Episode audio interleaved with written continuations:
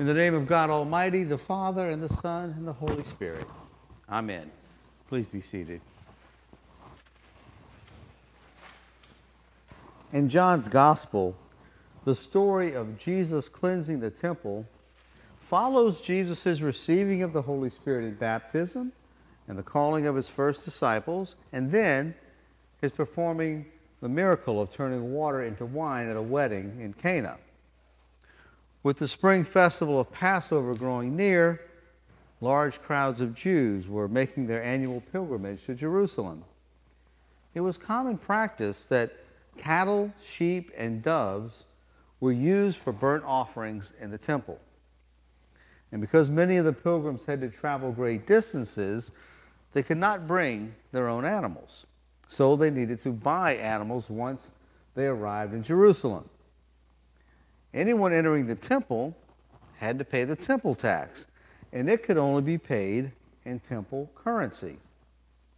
Therefore, the sale of animals and the changing of money were necessary elements in the Passover observance in the temple. But it seems that things got out of hand as these vendors encroached inside the temple walls. When Jesus, who made his pilgrimage to honor and worship God, sees this commotion taking place in the holy temple, he takes some pretty fierce action. Jesus drives out the livestock with a whip, turns over the tables of the money changers, dumping their coins on the floor. And Jesus commands those selling the doves to get those things out of here and to stop making his father's house a marketplace. Now, when I was a young boy, I understood this gospel lesson to be a warning that I needed to behave myself in church, that I needed to be reverent and serious, focus completely on God, because God was present in a special way in church. After all, the church was God's house. I still believe in the importance of being reverent in church.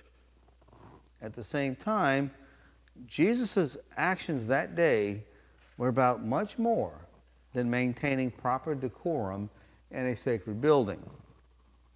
And many people find the story of Jesus cleansing the temple uncomfortable to hear. Maybe it's because we don't like to think of Jesus in the way that he's portrayed in the story. He's obviously angry, possibly on the edge of becoming violent. We'd rather hear stories of Jesus being kind, standing up to injustice, and performing miracles. Well, the most interesting part of the story occurs when the Jews ask Jesus to show them a sign as to what gives him the authority to claim the temple as his father's house. And the answer that Jesus gives confuses the Jews. He tells them, Destroy this temple, and in three days I will raise it up. We're told then that Jesus is not speaking of the temple building, Jesus is referring to the temple of his own body. What if we were to apply Jesus' metaphor to our own bodies and to think of our bodies, our entire lives, as, as temples? As houses of God. I wonder what things Jesus would see in our temples that would anger him, moving him to drive those things out of us while he admonished us for our misdoings. We might start by considering the words God spoke in the lesson from Exodus as the Egyptians were given what we know as the Ten Commandments. In particular, the first four commandments, the ones that are focused on our relationship with God. The first commandment says, You shall have no other gods before me. So, what things or activities or people in our lives are so consuming that we neglect our devotion to God? Where do we find security so complete that we actually find ourselves going to God our only true source of security, as an afterthought, a place to turn when all else fails. And then we hear, You shall not make for yourself an idol. And that commandment goes hand in hand with the first one. Anything, anything can become an idol when it supersedes the message of God. We can even make church buildings and the things inside them into idols when they become more than simply tools to carry out God's mission for His church. And then we hear, You shall not make wrongful use of the name of the Lord your God. And we've all done that one time or another. Even in today's vernacular, the phrase, oh my God, is thrown around when there's no reference to the Almighty Creator of heaven and earth. And we've gotten so lazy, we've broken that down into an acronym OMG. And then we hear, remember the Sabbath day and keep it holy. Now, the point here has less to do with a day of the week than with a state of being conscious to God's presence and power. Do we give God his due time in prayer and in worship and in, and just being alone with God? We need to make time in our lives for the holy. And you've heard me say this type of thing up here before. And Sunday morning worship, together here in the church or connected electronically, is a wonderful expression of making holy time in our lives and and these things that in, are things that enable and empower us to work toward making every other minute of the week holy as well. These first four commandments focus on our love of God. The other six commandments are directed at our love for others. And so I'll go ahead and make my confession. I've, I've fallen short on keeping these commandments. I've not always weighed my own desires against God's purposes for me. And prayer time has been neglected at times because I felt that I was too busy with either my work or my own leisure time. There's no doubt in my mind that Jesus could find plenty of things in this temple called Brad St. Romain that he would want to drive out. And so would I. And maybe some of you feel the same way about yourselves at times. Something struck me on reading this particular gospel this time around.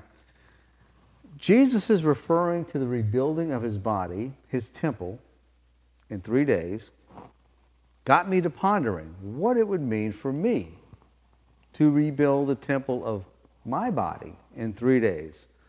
In other words, what things could I change about myself over a span of three days?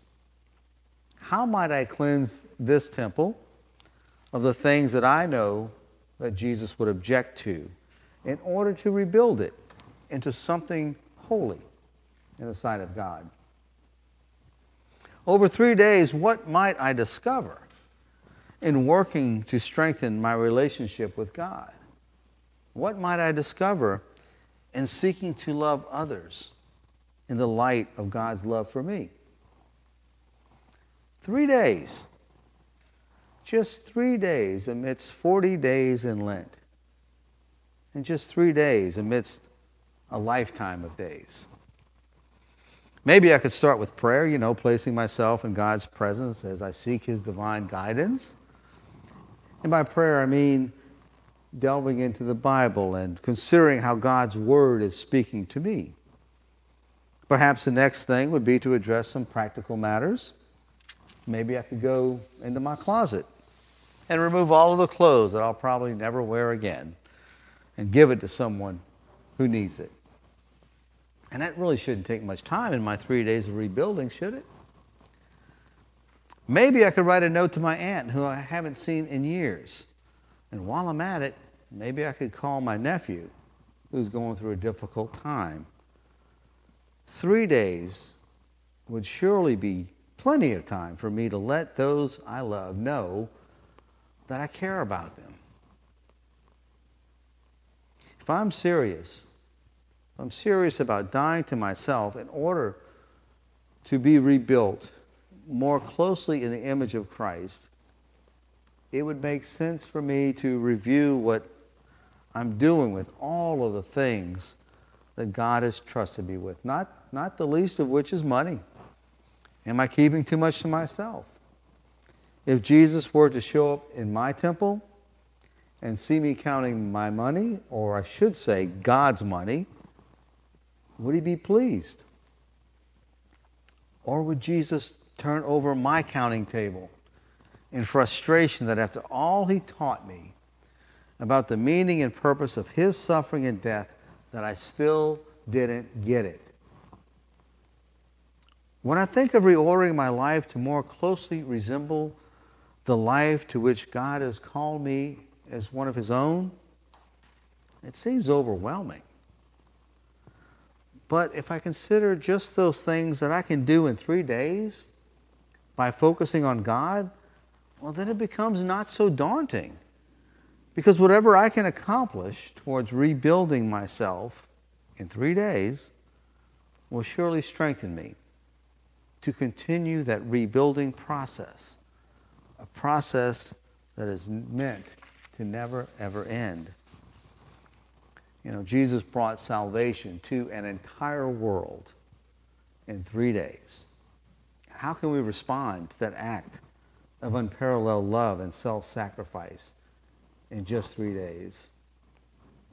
I'm sure we can find a way if we take but three days, just three days, as we begin to rebuild these holy temples in which God has placed us. In the name of the Father, and the Son, and the Holy Spirit. Amen.